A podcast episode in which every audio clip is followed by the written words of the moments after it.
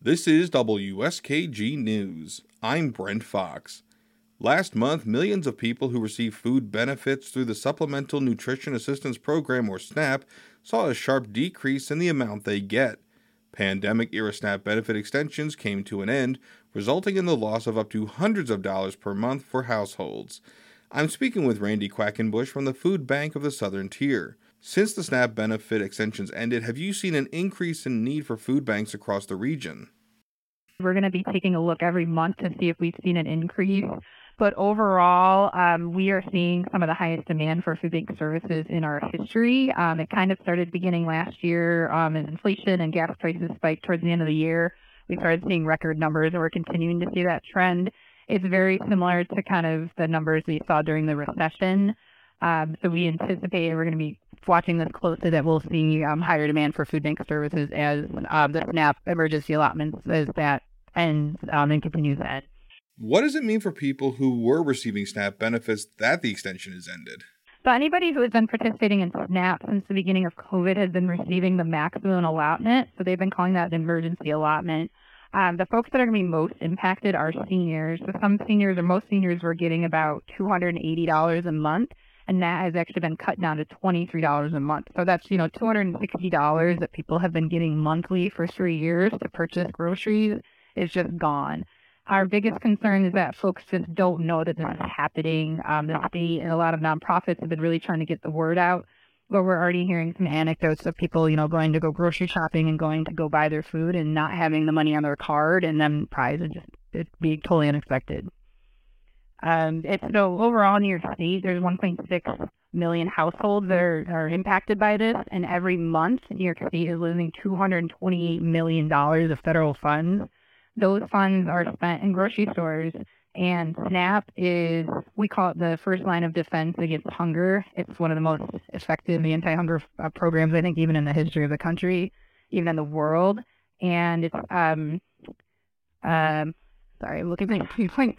I should say it's a it's a local economic generator. So those are dollars spent right in local grocery stores.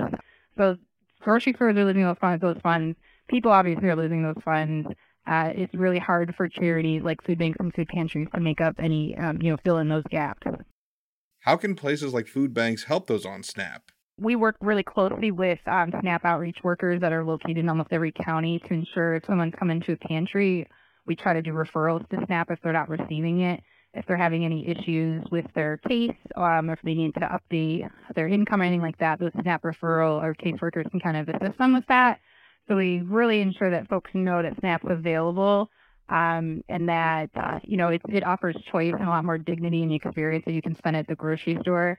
If you come into a food pantry, your items are limited. You can still shop and pick and choose your items, um, but it you know, obviously doesn't have the, the same amount of variety that you'd find in a grocery store.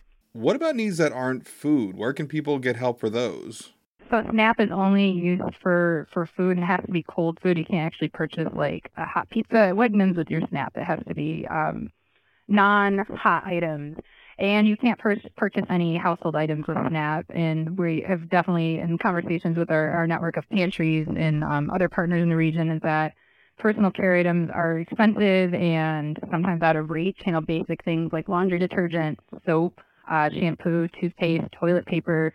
Those are items that um, we try to source to distribute for free throughout our network because we know they're obviously necessary and they're priced, they, they're, they're expensive.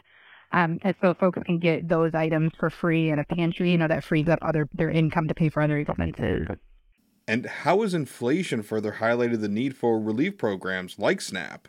I think inflation's easy for everybody to, to grasp, but it's happening because we're all experiencing it and feeling it it constrained us um, in our food sourcing and supply chains continue to be tight, but we we get free food through um, the USDA. We get donated through food through retail partners, but we also purchase wholesale food. And it's just like anybody else, it's, it's more expensive for us to, to buy those products.